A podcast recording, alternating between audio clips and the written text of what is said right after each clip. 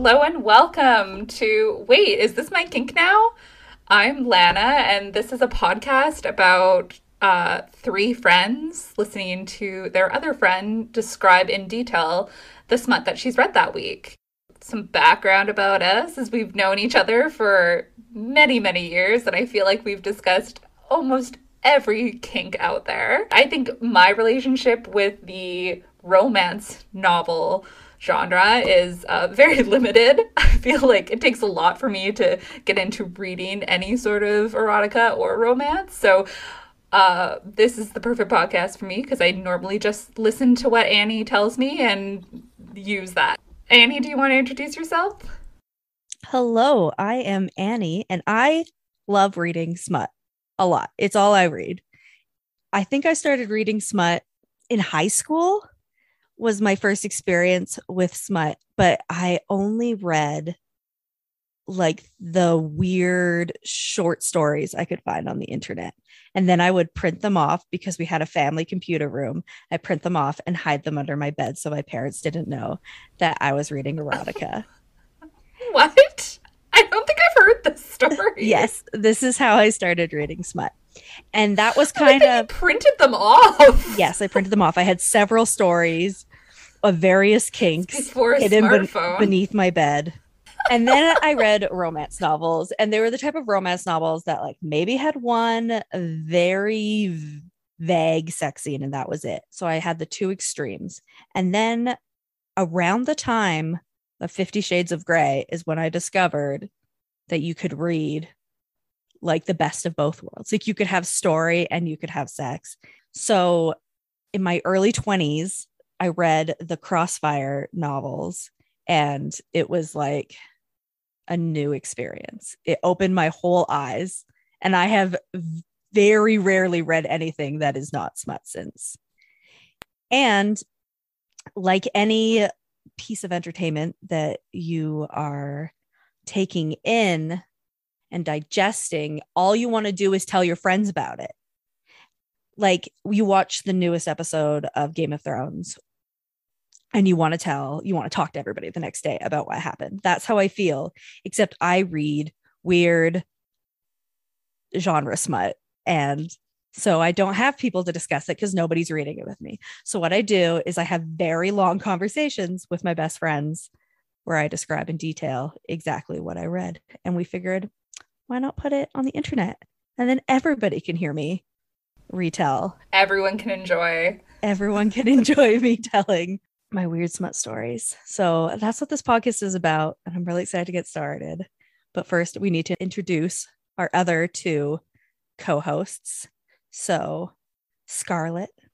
Sorry, I'm so delighted. We were trying to pick like romance author names, and I was like, this is the sexiest name I can possibly think of. Um, I came into erotica through more traditional means, let me say, which is that I got really into Anne Rice as a teenager and I was very into gothy gay vampires. And then I discovered fan fiction.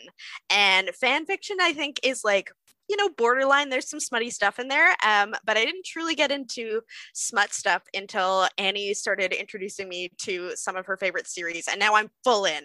I will not say that I'm the level of connoisseur as Annie, but I'm definitely up there. Um, and it's really great. And I was going to make a joke and say, like, I read real books too. But I was like, no, fuck that. I'm really excited to engage in this conversation and hopefully dismantle some of those stereotypes a little bit and just say, like, how enthusiastic we are of, of, readers of the stuff that people make fun of but it's like really engaging and really good and there's characters i'm invested in and i'm so excited to talk about it. Amazing. I i really like how you have more of like a i don't know like a intellectual thought process when it comes to this. For me i'm just like i'm just super excited to hear a story. Uh, and we have one more co-host. Kay do you want to introduce yourself yeah, so I'm Kay. I would say I am not a smut reader. I am a romance reader. But my background with it is, it makes me laugh that Annie said this. Um, my first introduction was reading fan fiction, and that started in like grade five. And uh, there was a time when Do I did. Do you remember what it was? Like, in grade five what what fan fiction you were reading? No, I, I really don't say, at this point. Like, it was a lot of Harry time. Potter, a lot of Marauders, of Lord of the Rings. Was yeah. it Beyblade fan fiction? Mm-hmm. There was there was some anime in there, that's for sure. yeah. um, but there was one that I came across and I was like, oh my God, this is really exciting. And I printed it off. Yes. And my mom found oh, it. Oh no. was it spicy? And she's Shit. like, yeah.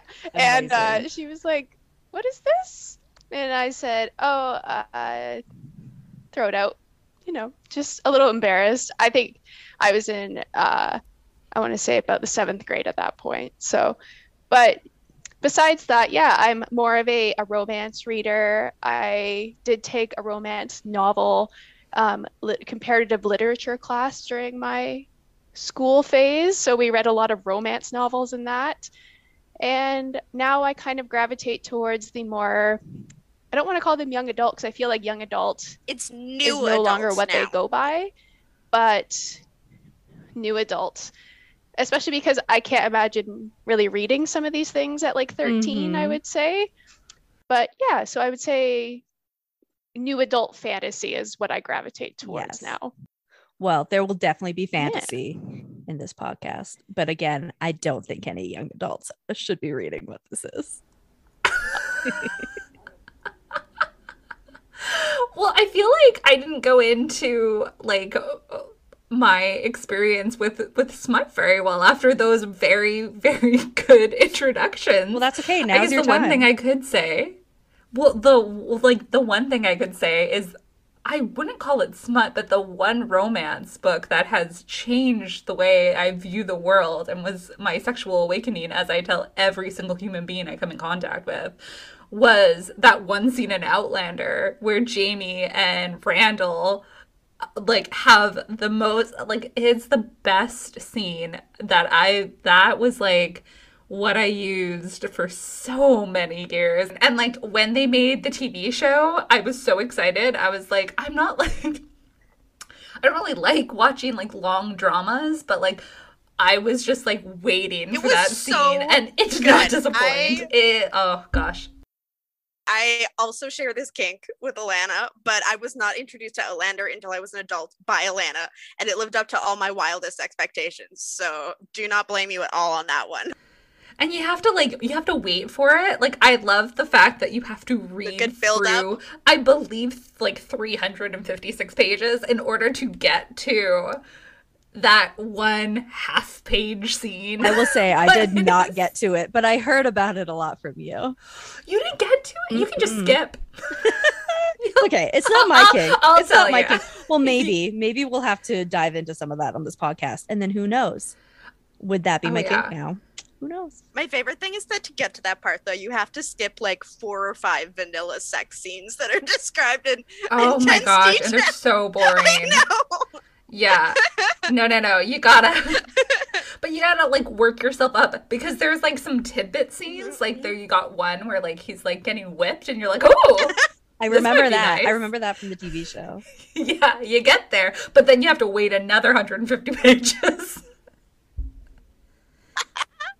the bit in um, Hunger Games 2, the second book, where Gale is getting whipped by the like enforcer people. I'm like, I know this is not supposed yeah. to be sexy, but oh, 100%. That was also, I was like not really into those no. books, but but that bit really into that part. See, with Hunger Games, I'm really into the uh, enemy to lovers. so that, that kind of Ooh, that's that a good trope. Peeta situation. I love that trope.